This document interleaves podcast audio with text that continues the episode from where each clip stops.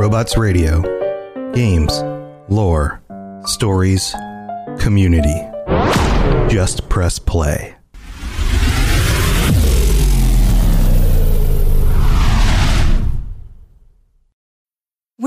Need mealtime inspiration, it's worth shopping Kroger, where you'll find over 30,000 mouthwatering choices that excite your inner foodie. And no matter what tasty choice you make, you'll enjoy our everyday low prices, plus extra ways to save, like digital coupons worth over $600 each week. You can also save up to $1 off per gallon at the pump with fuel points. More savings and more inspiring flavors make shopping Kroger worth it every time. Kroger, fresh for everyone. Fuel restrictions apply. Another day is here, and you're ready for it. What to wear? Check. Breakfast, lunch, and dinner? Check. Planning for what's next and how to save for it? That's where Bank of America can help. For your financial to-dos, Bank of America has experts ready to help get you closer to your goals. Get started at one of our local financial centers or 24-7 in our mobile banking app. Find a location near you at bankofamerica.com slash talk to us. What would you like the power to do? Mobile banking requires downloading the app and is only available for select devices. Message and data rates may apply. Bank of America and a member FDIC. Robots Radio presents You're listening to the Dungeons and Dragons Lorecast, the best way for everyone from experienced dungeon masters to those curious about D&D to learn more about the worlds, creatures, and lore of Dungeons and Dragons.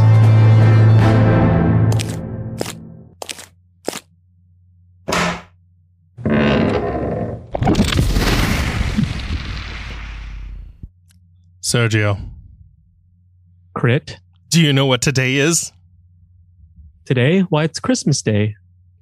Is it really? It's, hold on. No, wait, no, I'm I'm confused. What day is it? I don't know. Time- we've, we've been in this works- tower for so long. Time works a little differently in this tower. Not sure what day it is. I'm not sure when's the last time I bathed. Not sure a lot of things anymore. You haven't been bathing? Sure I have. well, Sergio, I thought it's time for us to take a field trip, and I have been diving into my own homebrew spells, and I think I have a way for both of us to take a field trip out of this tower. I thought we couldn't both leave. I thought Ah. one of us had to stay. Ah, but that's the beauty of homebrew. I get to change the rules. Oh, I see. Okay. Would you like to take a field trip with me? Sure. Of course. Portal! Look at that beautiful thing. Uh, I'm not walking into that. Oh, you've got to. Or I'm going to shove you. Okay. All right, fine. Whatever. Let's go. Let's do this. I'm ready. All right, let's go.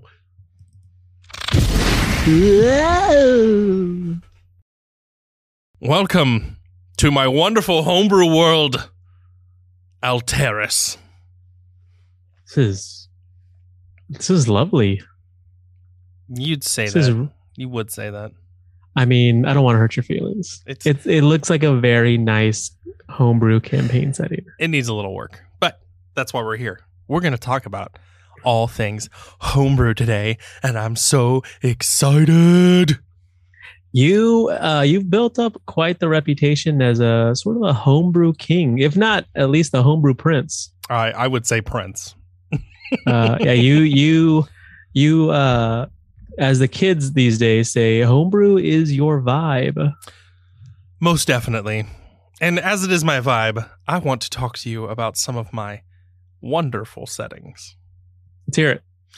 So, the first thing that comes into mind as we walk through the beautiful fields here is the cities. The beautiful, beautiful, lush, and wondrous cities.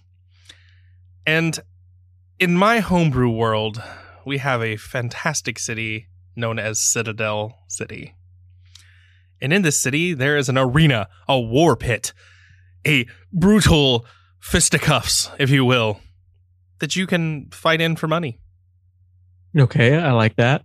It is completely volunteer basis. Oh, so there's like no um because I know like uh, traditionally uh in arenas there's like uh like there's a lot of um slavery like you know like people that are forced to fight um or or not even forced but just sort of thrown in to as sort of like sacrifices Uh, so this is completely volunteer basis. So It is it is not a hundred percent volunteer basis. Nah, not a hundred percent. No, close enough. our convicted serious criminals are forced to fight into this pit. Oh, can they win their freedom? They can win their freedom amongst other prizes, sometimes incredibly dangerous prizes. That seems a little problematic to have like a violent criminal win their freedom through more violence. You would think so, but that's what we're going to talk about today. Working out the kinks and environments. So let's get down to the nitty gritties. Citadel City is an entire city that is based off of its economy is based off of this fighting pit. Okay. The city has been completely constructed around it. There are taverns, there are betting areas, there are hotel, well, inns, if you will. There, there's the city is just completely built around it. However, there's one structure in this city that keeps people perplexed, which is a museum. Now, why in the world would there be a museum here? Well, that comes down to who owns and operates the city. The city is owned and operated actually by a deity who is a dragon. Interesting. Yes. Very cool. The dragon constructed this entire city with one thought in mind to get his hands on as much magical items and materials as he possibly could to keep it away from people because he thinks people are dangerous. As he's the god of magi, that's his whole objective to keep the dangerous magics away from people. What better way to keep them away from people than to make them believe it's right in front of them the whole time? Okay, I'm I'm digging this. So we have the museum that has replica artifacts. Uh, people can research, they can begin to understand and learn why these items were kept away from them. But that brings us to the arena. Why in the world would we offer freedom to convicted, terrible criminals? And why in the world would you give them dangerous items? Well, this isn't 100% the truth. The deity in question is named Byros. The Uh, dragon deity. the dragon deity or Aberos, the blue dragon.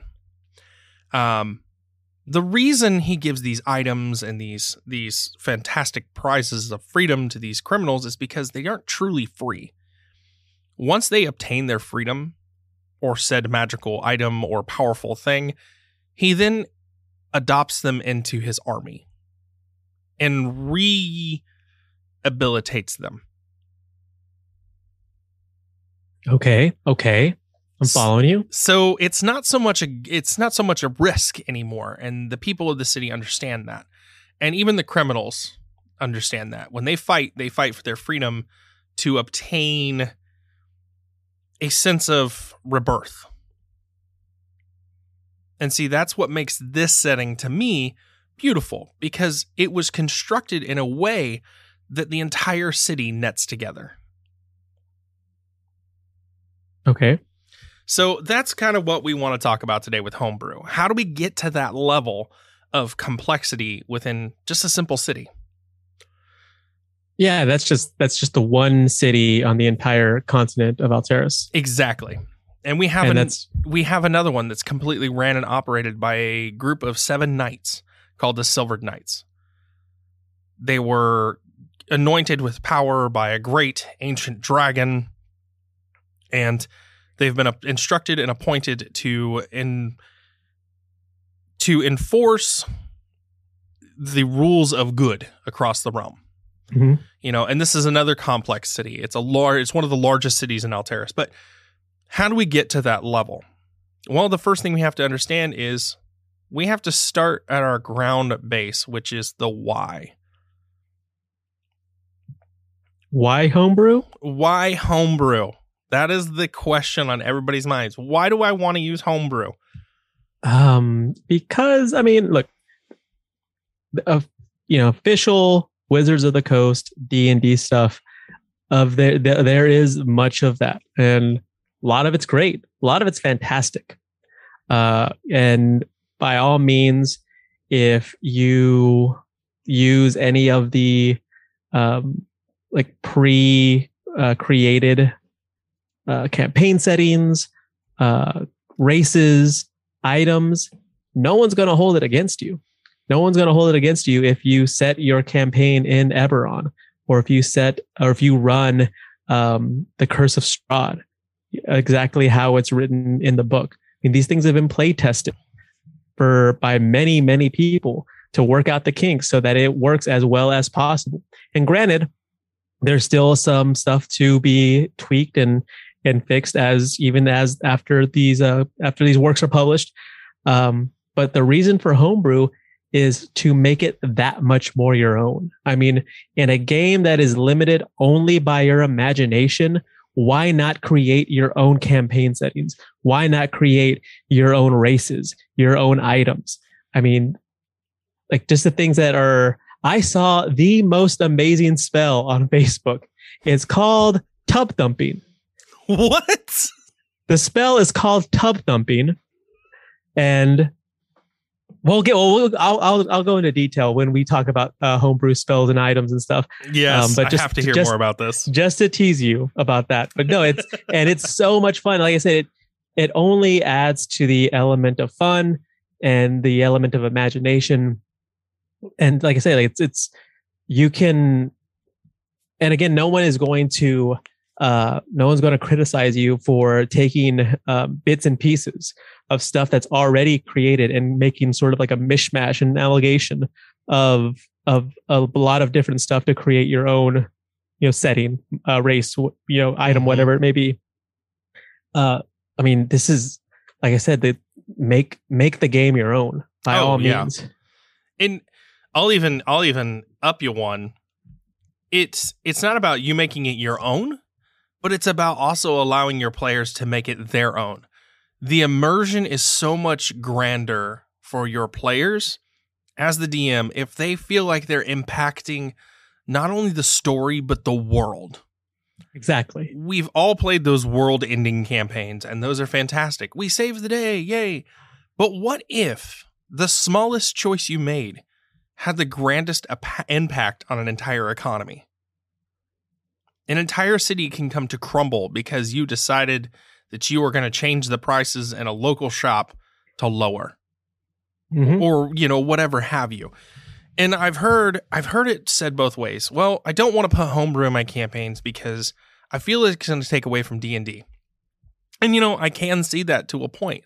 You get too homebrewy and you get too epic and you get too fantastical it does take away from the feel of life or death scenarios in D&D. But on that same point, if you I personally feel if you're not adding just a little spice of homebrew, you're not doing yourself any justice. And it doesn't have to be incredible homebrew. I've said people do homebrew rules for the games. I've had people yeah, how, natural I mean, 20s aren't natural 20s. You know, I've it's house rules are. I mean, house rules are so prevalent that they they're included in the player's handbook in the DM's uh in the DM's handbook. Yes, uh, because every game is going to have its own house rule. Like a uh, a popular house rule that uh, I've used is especially um, in previous editions when you had to confirm a critical hit. Mm-hmm. Whereas you know in fifth edition you roll a twenty and that's a that's a critical hit. You know, three point five you had to confirm it with another roll that at least um, that at least meets or beats the AC. Uh, but if you rolled another 20, then that's you know that's not only confirmed, but you triple damage as opposed to uh, whatever you know the the damage may be, and then you get to roll a third time. Yes. and if that third roll is a 20, if you roll three 20s in a row, you will instantly kill whatever creature you are attacking. Also, I'm That's, checking your dice. also, those are loaded dice. I spent hours crafting this deity battle. Uh, no, and just, I mean, just the idea of being able to do something you're not really supposed to do. Mm-hmm. Like that, that's a criticism in um, in video games, especially where you have like leveled, where like the the creatures level along with you. Yeah. You never feel like you are um, like you're overmatched. And if you if you end up killing this creature, that you've you've kind of you know done something great and amazing. Um, that's something that is very much possible with with D and D or with any tabletop role playing game. because you can tweak the rules to your liking. Exactly. So now that we've answered the why should we do it, now we have to answer Freaking the fun, man. It's fun.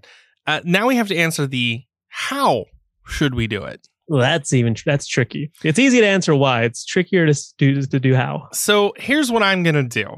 Okay, I'm gonna I'm gonna put it down the building blocks of how we built Citadel City. So the first thing you have to do is start with a basic town or city. Okay, you don't have an emperor, you don't have a governor, you don't have anything. It's just a town where people shop, they live, it's normal daily life. Mhm. We start there with our basic foundation, and now we need to spice it up. So, to spice it up, we need somebody in charge.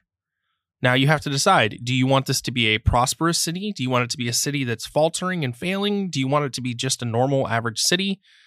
What do you want? Who is going to lead this city? Is it going to be a entity or is it going to be one physical person? Or maybe it's attached to a network. Choose who your leader of this city is, this Mhm. environment. Once you've chosen your leader, cho- choose their impact. How have they impacted the town? What actions have they taken to impact this town or city? And once you've done that, you have your homebrew environment. It's just Yeah, I like mean- Citadel. Yeah, you have uh you have the the the basic building blocks, Mhm. and then you can start to fill in all the the crevices of the the backstory of you know um how did the city come to be? Like you know if you decide uh, what it has a, a duke that was put in charge by the emperor who's in you know the large the capital city Mhm. you know what is that duke's connection to the emperor? Uh you know are they are they friendly? Is he sort of a sycophant? Or is he like possibly like you know trying to like angle himself as a usurper or a, an heir? Uh so yeah you definitely want to start off with the like the the big strokes the big wide strokes Yep. the, the general ideas like you said and then that's when you can sort of like you know fill in the details Yeah. you know trying to go for me trying to do details first can be too overwhelming It- And- it always is. and i and i and i find myself giving up you want to start off with big general ideas and then work your way down Exactly. So now that we have our city, the next question we have is what about the lore? How do we get any sort of backstory history here? Well, the answer is you don't always have to. Sometimes it's as simple as a wandering merchant wandered into a city, he saw that it was suffering. He provided his aid in in merchandise and increased the wealth here and they appointed him the governor or emperor or whatever of the duke, whatever you want to call it, of this Kick-ass city. Kick ass duke. And there you go. That's the history. It literally took us all five seconds to explore. The the lore behind what you whatever you're creating is as vast or as little as you want it to be. Don't try to lose yourself in these details because that is where our players come in let them explore. Let them discover. Let them influence the environment because that's where your lore for years to come is going to come from is your players. Let them No. impact and change the world. I was going to make that exact same point. Um, there have been numerous occasions in a homebrew campaign or a homebrew setting where I left it specifically open ended. I, I mean, I didn't let the players know this, but I let it, I let whatever detail specifically open ended to be determined by whatever the players did. exactly So if the if the players did option A, well then that means that this city is was cursed by a witch 500 years ago. Mhm. If the players chose option B, that means the city was uh, founded by a, an exile nomad who you know threatened, uh, who, who th- you know uh, vowed revenge on the on the empire. So, like I said, like that that's that's very crucial. You don't necessarily have to have every single detail you can uh, you know, planned out ahead of time oh yeah definitely like you said definitely let the players mold and and uh, create the world around them like uh, make them feel like they are responsible for changing the this city, this this continent, this world that they're in. Oh yeah. So now that we've answered our how, let's dive into what I made. Yay! now it's time for you to show off your Yeah. shiny toys. my shiny toys. No, let's let's uh, we'll use we'll use Alteris as an example. So what I've what I have is a, an entire world, but we're going to start with one simple continent. And the main continent to Alteris is one of the most historical and shares some of the most just downright juicy lore across the realms. So the history with this one, Elspeth, is that long ago there was a grand battle in the Forgotten Realms between a man who was cursed with lycanthropy and an ancient deity. The man was the man with lycanthropy, lycanthropy was set to slumber for all of eternity. His power was so grand and great that he imagined an entire world. A traveling being known as Univerus came upon this dream and loved the world so much that they birthed it into existence. Yes. Okay, that's that's wild. It- it is. Uh, well, Univerus, we'll we'll get into that when we talk about deities. But after Univerus birthed into existence, they decided that they needed a they needed a commanding authority over it, as there are no deities over this world, and they don't want the old deities to take control. They've Right. seen the impact of the warring gods upon many a worlds and they do not want what they're what they're trying to achieve on this planet is peace and prosperity. Right, right. So they scoured the universe for separate races and found them. But not before the dra- great dragons, Bahamut and Tiamat, found the world first. There was a great war of the dragons, which paved a lot of the landmass into what it is today. After the War of the Dragons moved on, Universe started to bring forth different species and races into this world and gave one instruction and one instruction only is to live amongst each other in peace. From there, they began to develop cities. The dwarves built great and beautiful cities in the sides of mountains, one of which still stands today, which is Winterforge. Uh, the elves built their homes in the woodlands and amongst the plains the humans built their cities in small townskeeps in the desert wastes and along the coasts. All of these races began to develop their world. Then there was a great war, war of segregation amongst the races. The more humanoid creatures did not think that they they did not trust the more monstrous races that were brought to this world. And the monstrous races were condemned to another continent, which we won't go into. Um, but from there, it developed further where deities began to be born through action. And but really quickly though, but but now you have this lore set up that yes, that on this other continent yes, that you know it's, it's essentially the you know the you know the monster in the bed or under the bed or the monster in the closet. Hmm you know that you know there's this other continent that's full of fearsome deadly creatures. Yes.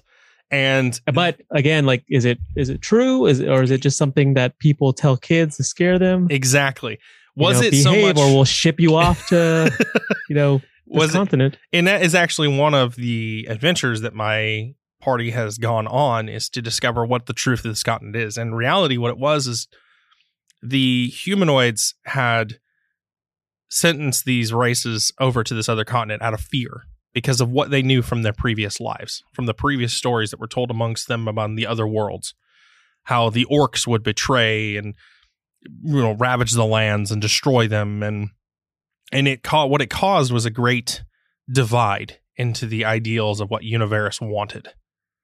which is where our gods have become born, because Universe saw that it was happening again. So sh- they gave birth to several deities that were mortals that proved themselves through action. Um, they traveled the multiverse to find three people that could be appointed the abilities of time, fate, and destiny to intertwine and weave the history and the future of this world. So, through all of that, other we won't go into, but other grand things happen. But there's our base for Alteris a grand event, a dark past, and a cause and effect for why the world was split the way it was. So yeah, let's let's dive into some of the more major cities. So we have one city called Winterforge, I mentioned briefly. It was originally a dwarven stronghold, but now the dwarves share it with Lycanthrope.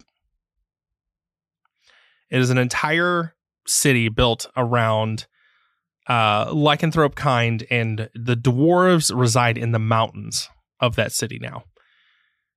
The castle that the dwarves had originally built was built into the side of a city, or sorry, the castle that was originally built, the dwarves built into the side of a mountain, not a city. Um, and the there was a huge war between them and the elves at one point, which gave the lycanthropes this abandoned kind of central point that they took over. Once they took it over, they found the dwarves were still living. The lycanthropes of this world are not always hostile. So they worked with the dwarves and created this beautiful city where amazing things are created ice weapons, um, weapons created completely crafted out of fire, They've created these magnificent armor and weapons and world sought out items. So that's Winterforge. Mm-hmm. Um, it is one of the most fantastical places for blacksmiths to acquire learning. The just on the other side of it, there is a place called Bad Call. Now, this is an encampment that was created in the tundran wastes that barbarians and fighters alike can live there almost in a Ragnar or not a Ragnarok, almost a uh, Valhalla kind of state. Okay. They can constantly fight, they can war, drink to their delights, and then there is absolutely zero repercussions. If they die there, they're just reborn immediately and they can go back to fighting. It is a heavenly state for people who lived there. However, to get in, you must appease the deity of chaos through action. Nice, nice. So that's bad call. It's a wonderful, destructive place. and the last place I want to talk about is Bagladernich. Okay. Originally, Bagladernich was a desert city that was well established and it was it was beautiful. It was prosperous. It was wonderful. However, when a individual was given authority over this section of the continent, which we call the Compass Knights, when the Southern Compass Knight was given authority over here, they did nothing to help prosper or develop the area, which let siege to thieves and warmongers and villains alike which caused the entire South to run into a, a, state of decay. So now you have these large cities that once thriving mercantile areas are now areas where you may find mercenaries and thieves and rogues and the shall we say unsavory members of the community um, but again this was through the actions of a player because of their actions or their inaction, an entire section of a continent has now been reduced to crime. Uh, it's it's yeah it's a it's a bit lawless. It's a bit um, you know um, post apocalyptic sort of um, yep. in the not in like the environmental sense, but in sort of the um, societal sense. Yep.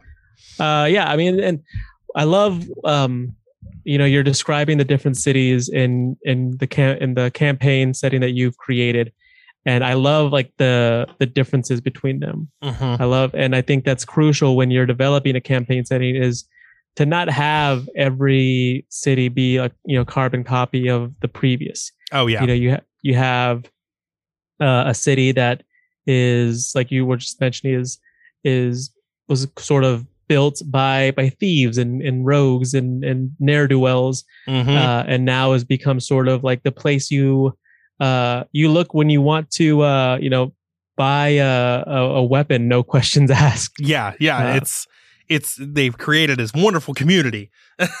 um, but then you also have um, you know a city that is uh, was uh, started off as an encampment and was Mhm. built into you know into uh, a an established you know stationary you know uh, location Yep. and so yeah i love i like the the variety is really what is is great whenever you're able to create uh, your own campaign setting you're literally able to have a little bit of everything Exactly. So now that we've hit some major plot points for settings, let's talk about creatures and races that we can throw into these settings.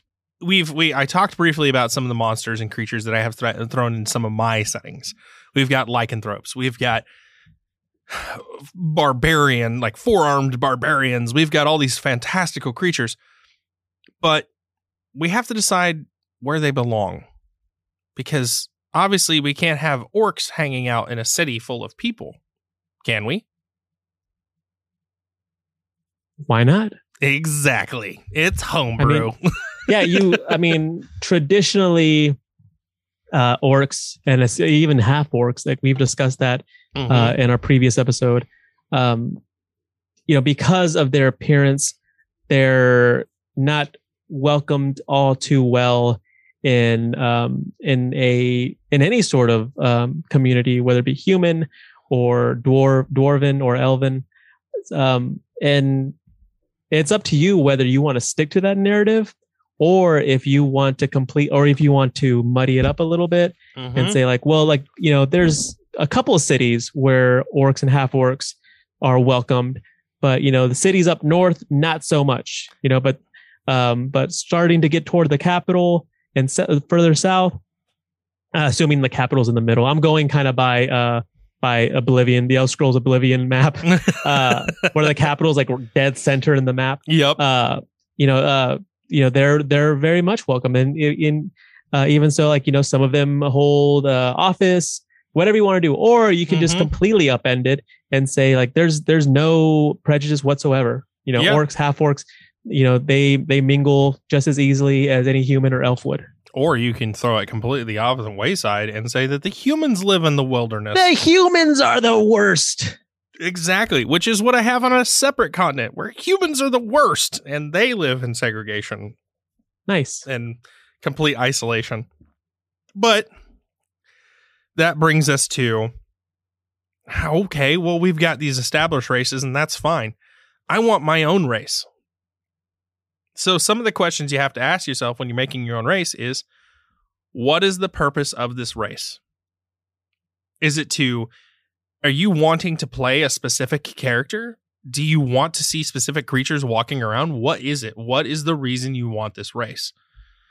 Because your reasoning is what you're gonna, it's gonna give you your drive to push it to the next level.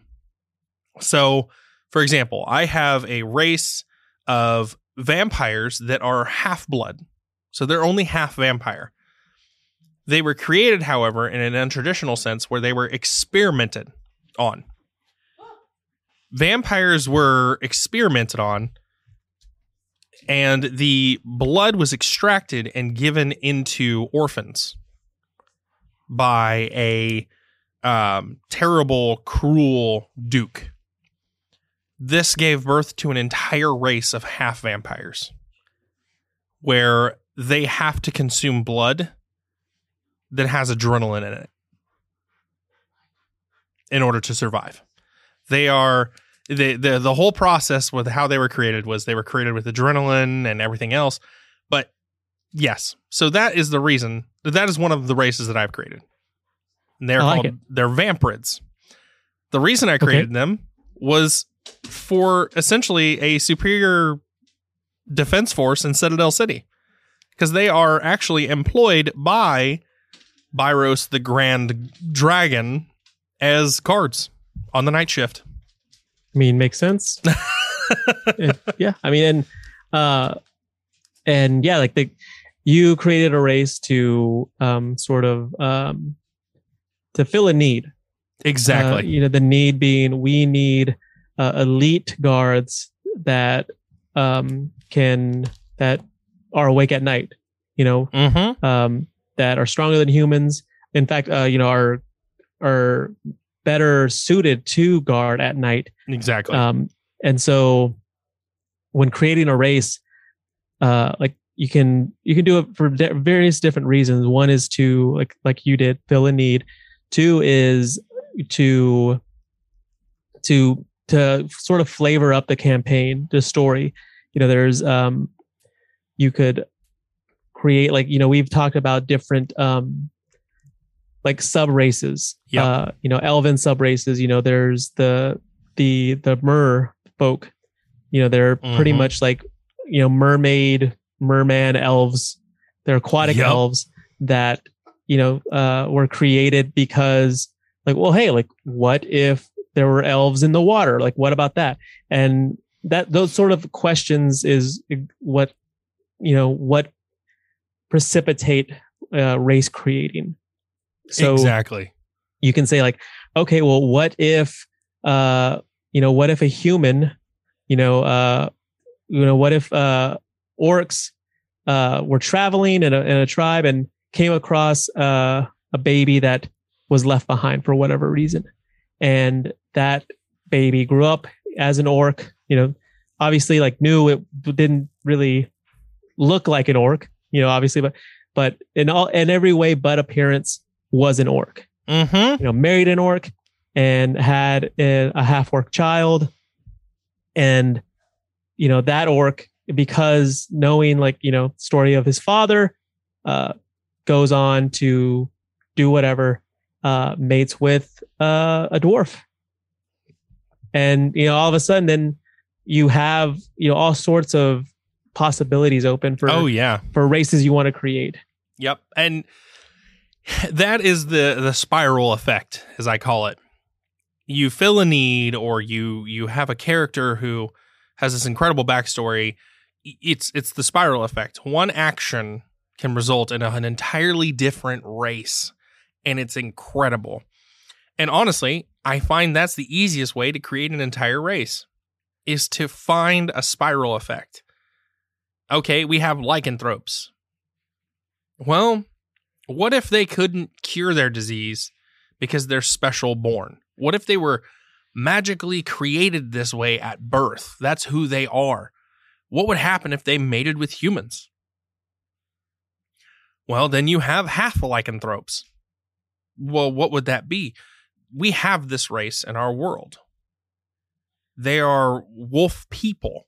They they share some similarities with a wolf or a tiger or whatever animal the lycanthrope was, they share some physical similarities to that.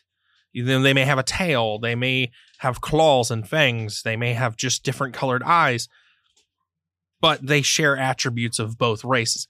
And again, it was a spiral effect from a player. So it's a wonderful thing if you just let creativity roll. So we I've got tons of races to talk about, but we're running out of time. so let's And go. I mean, yeah, that's the thing with homebrew is like I said, it's it's only limited by our imagination. So we could Mhm. literally talk about homebrew for hours, For days, hours. weeks on end.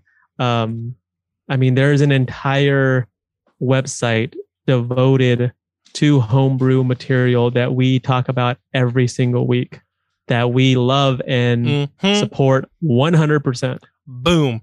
And we're going to talk about that during the mid break.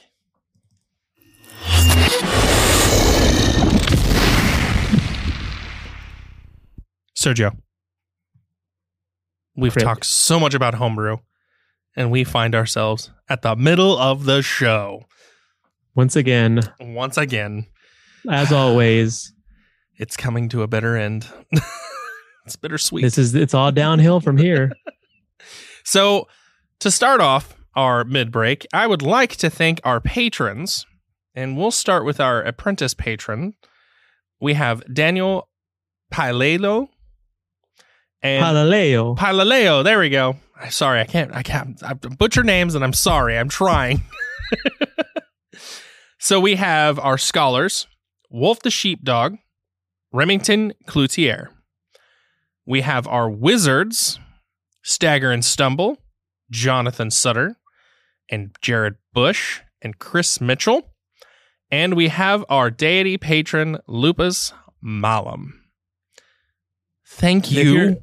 yes, thank you. And if you're interested in becoming one of our patrons, just go to patreon.com slash DND Lorecast. Uh, we have several different tiers to sign up for, starting as low as five bucks. Uh, you can get stickers, uh, ad-free episodes, bonus episodes, t-shirts, Mhm. uh, uh, you know, one-on-one time or two-on-one time, whatever it may be, with with me and Crit, where we will help you do exactly uh, what we're talking about right here, which is like building a homebrew setting or building homebrew uh, uh, races.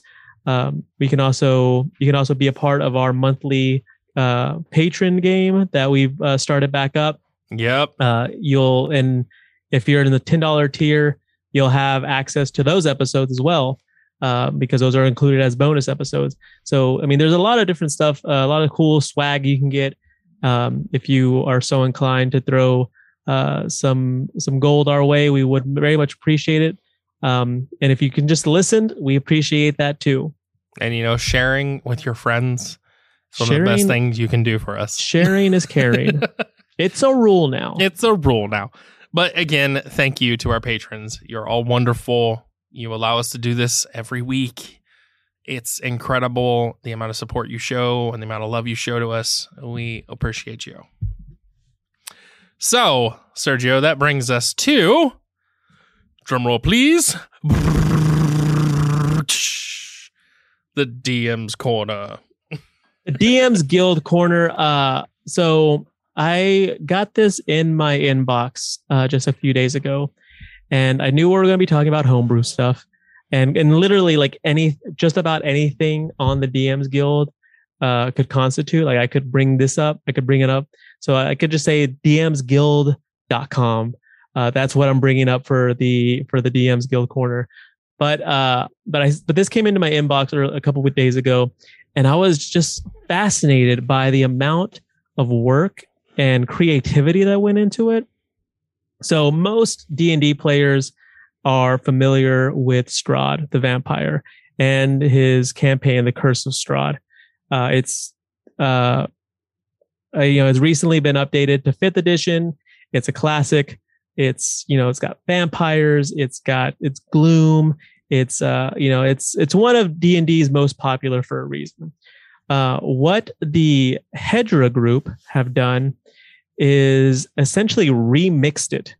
They Ooh. remixed it and created something called One Night Strahd. Now, One Night. Strahd is the Curse of Strahd campaign remixed and turned into either a like a, a, a shorter campaign, like a four four hour sessions, or like one long one day long session that's you could do for like um for like a Twitch stream, like you know uh you know a twelve hour Twitch stream while you're doing this uh campaign. It's precise and messy as a vampire bite. One Night Strahd delivers a spectacle and catastrophe of gothic horror as a consistent and fast-paced short campaign for D&D 5th edition. It condenses and remixes the 200 plus hour campaign of Curse of Strahd into a replayable adventure weighing in at 525 pages with over 200 illustrations, maps, and charts. With careful attention to the design of exploration, combat, and role playing opportunities, our goal has been to make something every DM and every table for every DM and every table. After three years of extensive testing, Holy cow. we're proud to share this explosive adventure with you.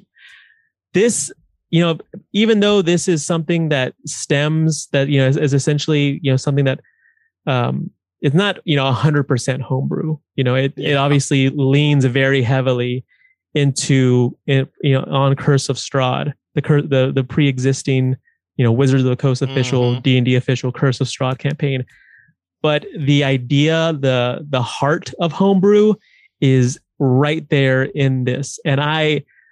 I have, I mean, I like I said, it came into my inbox just a couple days ago. I haven't had a chance to dig into it, but just based on what I've seen already, it comes with such a hearty recommend. Like I said, it's it's everything that D and D is meant to be as far as like you know fun and imaginative and you know uh you know you're able and so malleable at the same time. Oh yeah. You know, there's there's definite structure, but it allows you to like stretch your legs out and really um really figure out like what you want to do with the story. Um but yeah, like I said, it's it can you can run it uh you can run a roughly 16 hour version. So, you know, uh, you know, four four hour sessions, uh, or as an event game, which runs roughly 12 hours. So, you know, it's and it's replayable as well. So you can continue to uh play it again and again, even with the same group. Um, but yeah, like, like I said, I can't recommend it enough.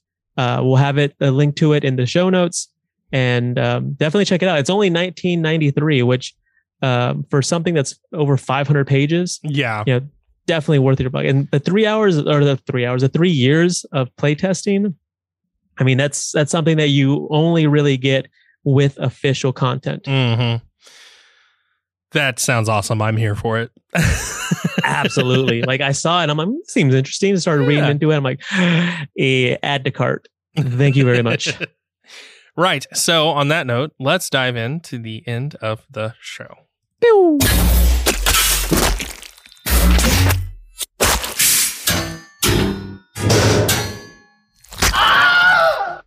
That Wilhelm scream. Love it. Anyway, so we've talked a lot about homebrew. We've talked about hows and whys. We've talked about wheres and wins. We've talked about races. We've talked about all these wonderful things. And now let's get to the good stuff. Let's talk about our spells and items.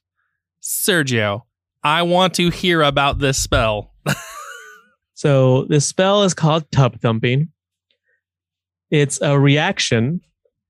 And if you are knocked prone Mm, as a reaction, you can get back up. You get knocked down, but you get up again. and you can only use it once per long rest. Ideally, you have to piss the night away before you can use the spell again. And, like granted, you know, this isn't going to be, you know, a world beater spell. This isn't going to be the difference maker when you're fighting Tiamat. You know, this you're not going to, you know, pull out tub thumping and all of a sudden be able to, you know, kill Strahd. But it's fun. It's fun. Yes. It's you know, it's you know, it adds character and and and flair to the campaign, and that's you know, that's a for me that's one of the the highlights of homebrew is to is to make the game like it's like your own, like you said, like the Mhm. player's own, and it's just it's a you know it's a fun little spell. it is. I, I like that. I love that. It's called tub thumping. I Get was- knocked down, but you get up again. That's not what I was thinking it was going to, but I was like, you know what? I'm here for this. I'm I'm loving this. oh goodness. Right. Well, I have brought not one, not two, but three magical items today You're an overachiever I as know. always. in honor of our homebrew episode. And all three of these items have either been used by myself, created and used by me, or been created and used in one of my campaigns. So I will say they have been quite tested. Some of them seem broken until you get down to the nitty gritties. So let's start off with our first one. Now, this one is an artifact level item. So this is, don't give this away unless you're ready to deal with it. This is an item called the Amulet of Vault. So, with this item, it is a is a The plain the amulet of vault. Amulet of Vault. Okay. So this item appears as a standard, just orange jewel hanging off of a plain black lace necklace. Okay. However, when the wielder or original creator, those are key words there, the wielder or original creator of this item says the word vault, an endless and completely, I will say, is huge, huge, an endless and enormous vault door will open up before them. In the vault, it will appear as if there was nothing. However, the wielder or the creator can place an item in the vault and it will be locked and secured forever. Forever. Forever, or until called upon again. Now, there are three key components to how to use this. We know the keyword to open and close the door is vault. In order to access any items that have been placed in the vault, you must know the name of the item and say vault afterwards. The item will be presented to you. And the third detail is in order to place an item in the vault, you must say vault and then the item's name. So, that being said, the only person who can pull anything out of these vaults is the person who wields the amulet. The only one who can put anything into these vaults is the person who wields the amulet. The item does not need to be physically placed in by that person, though. So, easy explanation. I have the necklace. I'm fighting Tiamat. I can back Tiamat into the vault and shut the door as long as I say vault Tiamat. Okay, so how do you how do you get something out of the vault? You have to say the item's name. In this case, it would be a Tiamat vault. So the item would or person would exit the vault. So very cool item. Very broken too. Um although the I see it as as as the beginning of a as like it's the it's the plot hook. it is. It's, very it's much something it's something that's discovered and um the care the player is uh, un, unwitting, unwittingly um not forced but uh, unwittingly says um you know what uh out uh or um the the the the the thing the the creature the item Mhm. whatever it may be out thus bringing this you know unspeakable like eldritch horror into the world Yes. And currently, it is being wielded by a deity, and that is actually what it's used for. It is to lock away dangerous artifacts or creatures. Mm-hmm, mm-hmm. So here's here's the problem. Everybody looks at this from the surface value and they go, "It's broken," because you can literally lock anything you want in there. However, the rules of the vault are simple. Anything that's locked in the vault is locked in a timeless state. So they don't age, they don't need to eat, they don't need to drink. There's no reason for them to do anything except exist in the vault. You also have, however, locked that said person in with potentially multiple dangerous items. Because when the vault is given to someone or they find it, it is always found in a state where there are items still left over from the previous owner. right of course yeah So you have no idea what's in here. So it's not so much that it's broken, but like you said, it's more so a great plot hook, plot hook for a DM. right right it's so like the, it's like the phantom zone yeah, or that uh like the big um uh like uh, mechanism that the ghostbusters kept all the ghosts in exactly. It's a very dangerous, dangerous item, and it has come back to bite many a party members in the keister because they've used it and they were like, "Oh, this is great! I can lock whatever I want in there." And then the big baddie gets a hold of the big baddie weapon, and then it's game over. So there's item number one: the amulet of vault. The ecto containment system had to look that up because it was gonna bug me if I it's gonna bug couldn't you. remember the name of it Um, and you Uh, can I like tinker it. with these things. You don't have Um, to use them as they are. yeah I, I i mean that's and again that's the thing about homebrew is um this could be a uh a one-time use item that um like eons ago the deities the the the cosmology of of gods um came together uh put a little bit of their own power Mhm. into into crafting into creating this this artifact to uh, to contain this you know this horror that would end up destroying not only the world but the uh, the, the universe, the cosmos, um, uh, and and then hit it, um, hoping to that it would never be found again, only for it to be found. Of course. And again, like you know, like some Pippin style character from Lord of the Rings uh, is responsible for unleashing that horror. And then and then once it once it's unleashed, um, the amulet, the artifact is is, destroyed, and they have to Mhm. figure out a way to not if to either destroy the the this this horror or another way to like maybe petition the gods to once again create it. Um, and you know that's yeah, it's, uh, that man. I'm thinking of a campaign already, like just trying to. I've, I've got myself rare to go. The, the, the squirrel, the brain squirrel's running in the ready circle. to do this. Yeah. Right. So let's jump into item number two. So item number two is a it's a it's a lower kind of classed weapon. Um though fantastical, it is still not as impressive as the vault. This is the blade of the Wolf's Fang. Now, this is a long sword, and it's incredible because it is forged. It is a long sword that is forged out of the horn of a golden dragon. The bone or the the the blade itself is retractable. So as it is carried on your hip, it looks like a horn of a dragon.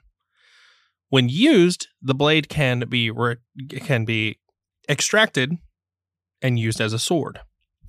Now, what makes this blade incredible is that you can blow into the horn itself and create this odd sound and summon wolves within a 10 mile radius to be commanded by you. In addition, right. I, like that. I like the idea of, um, especially if it has um, like something to do with the character's like backstory. It does. It does. Yeah. Um, the original wielder of this weapon was actually a werewolf. So, that being said, in addition to being able to summon wolves, you can also use the blade itself deals additional ice damage, as the original wielder of this was a grand white wolf from the tundran wastes. So the weapon itself will do an additional 2d6 cold damage upon anybody it's used on. I like the idea that you know it it calls the wolves. It does damage. Um, you know, there's is there any sort of negative consequence to it? Because that you know, um, I like you know, and I don't want not necessarily everything has to have like a Mhm. sort of give and take. You know, some things can just be badass for the sake of being badass. um, but I know, uh, like you're a fan of, you know, like Gives there always being like some some negative consequence to uh to uh wielding a a powerful magical item. I'm glad you asked because that brings us to the negative consequence. And it's not a very big one because it's not a very powerful weapon. And realistically, this is one of those weapons that could get away with not having one. But for flavor, you have a one. And we are all about our flavor. we are. You have a 1% chance. So it's not very big, but you have a 1% chance of an evil wolf or wolf like entity being summoned and you having to do battle with it. I like that. I like that. It's it's not it, and it's something that you uh as a DM can Mhm. allude to, can like hint at. Yep. Um and so every time it's used, uh I would assume at the DM would roll the Uh, D100 Yes. uh and based on uh you know whatever if you know whatever number it, it is that you have to roll based on the proximity so let's say it's 50 um that if if the the player uses this item and a 50 is rolled uh let's say the the d100 rolls a 42 as dm you could say like you use the item but you sense like a, a darkness like sort of overtaking you. If it's like if it's like a, a one or two, if it's as far as if it's far away from the the predetermined number, uh, you know you might not even allude to it at all. But the Mhm. closer it is, you want like I think yeah, that adds a lot of flavor to it. I like that. Yeah, is exactly why I added it on there. Um, but yeah, so this is this is this is item number two, which brings us to our final item of the wonderful episode that we've had. I've had a good time on this episode. I mean, I I'm not. I'll never apologize for talking about ways to make your D and D campaign, your D and D Never. game more fun. Never. Ever. it's not going to happen. So, item number three is a um, special item. We don't do a lot of weapons on here, so I actually decided we're going to do two weapons this episode. So this this item starts off as a dagger. This is the dagger of the phoenix. Okay. So the way this weapon is wielded is it does 4d6 fire damage when wielded. However, after five uses of positive hits, okay, so if you've actually hit your target and dealt damage, after five times, the weapon explodes into a burst of flame and is reduced to a pile of ash on the floor.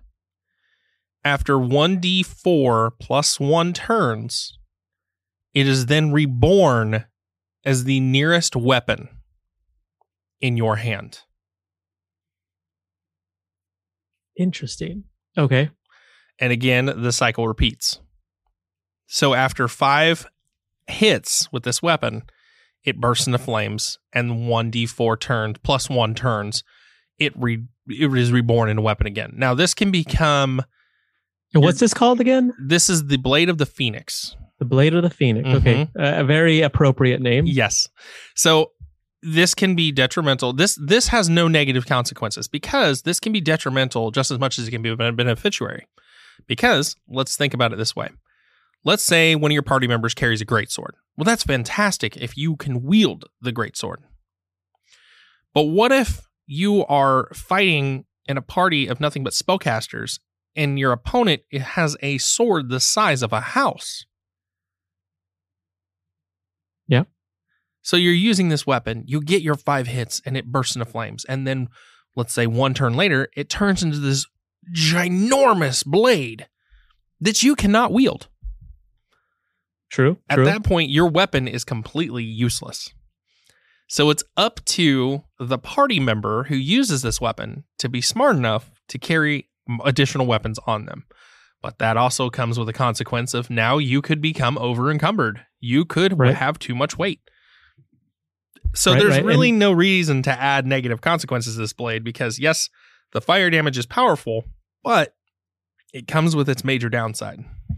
Yeah, and I'm I'm not one to really um like over you know micromanage the uh, the weight that a player car- carries, but at the same time, like bro, you're not walking around with, with four great swords. Like that's just not going to happen. Like I mean, There's on, no way. like you have like a, a great sword, maybe some daggers, and then like everything else. But you know, like I'm not I'm not gonna get into the minutia. Like, well, you're actually 2.5 pounds over encumbered, so Yeah. I'm gonna need you.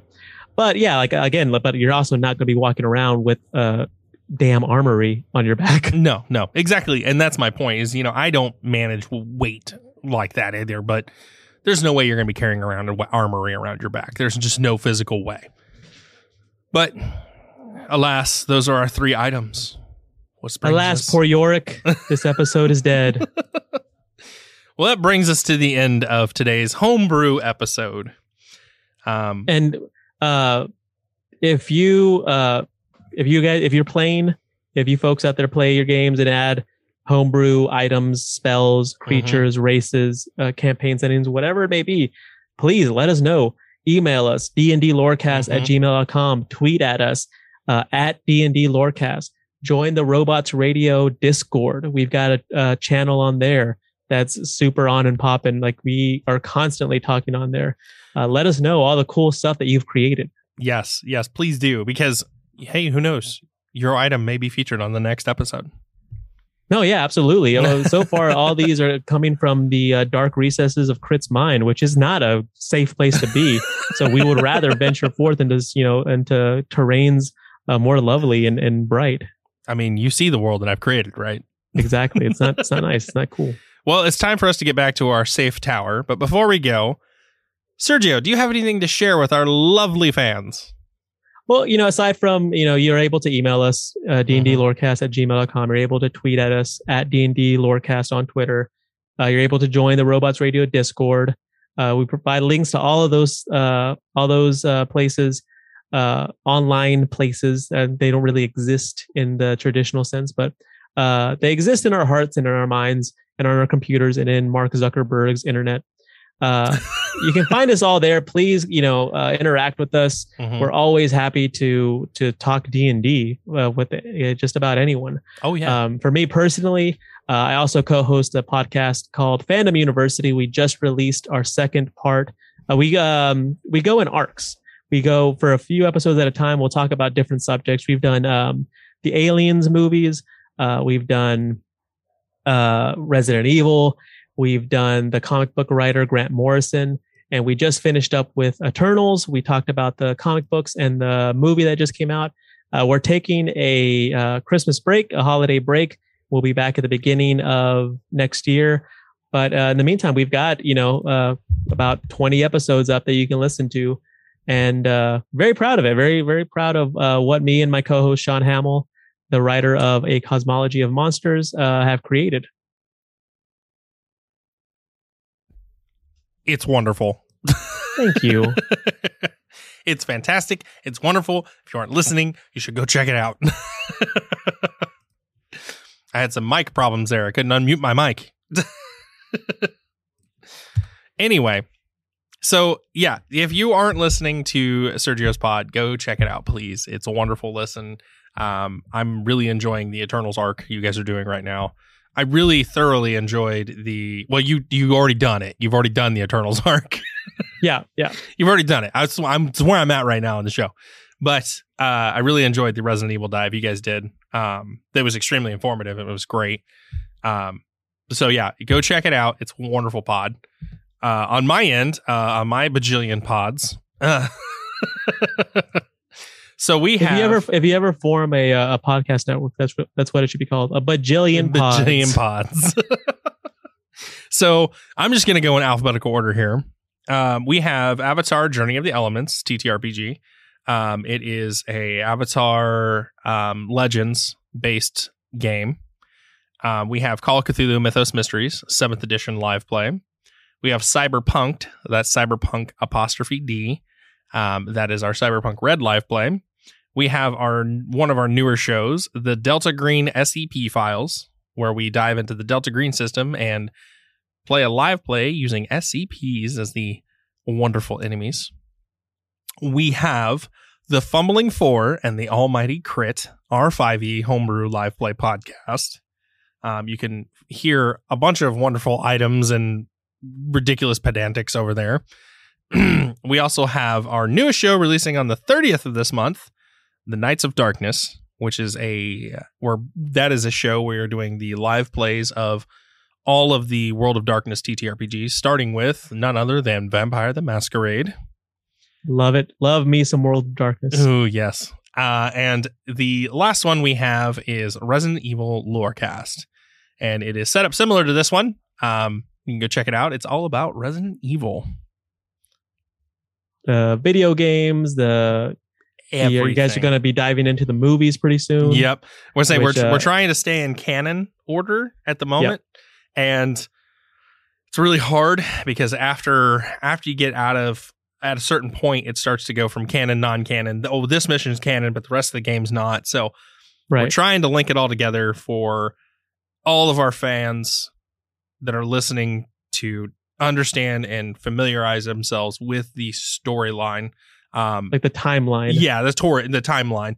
And we are actually going to do our first Patreon exclusive episode. Um, we're going to go watch the new movie coming out next week. I can't wait. Oh, it's I we're excited. Wait. Uh, we're going to go watch it, and then we're going to give our uh, comments about it on our uh, Patreon pod. Nice. Excellent. So, but yeah, so that's all I got going on. And if you want to chat, That's it. That's all. That's it. Yeah, that's no biggie. Uh, like Sergio said, if you want to chat with us and hang out with us, you can you can check out all those shows, um, all you know, Sergio show and our Dungeon Dragons Lorecast show on um, Spotify, and all the places.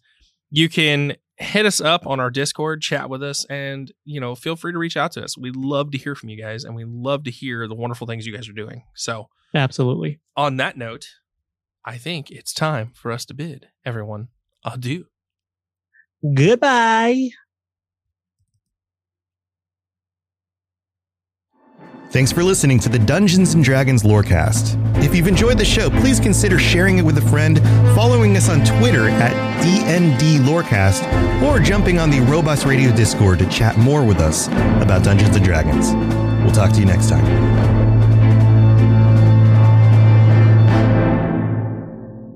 You've been listening to a Robots Radio podcast.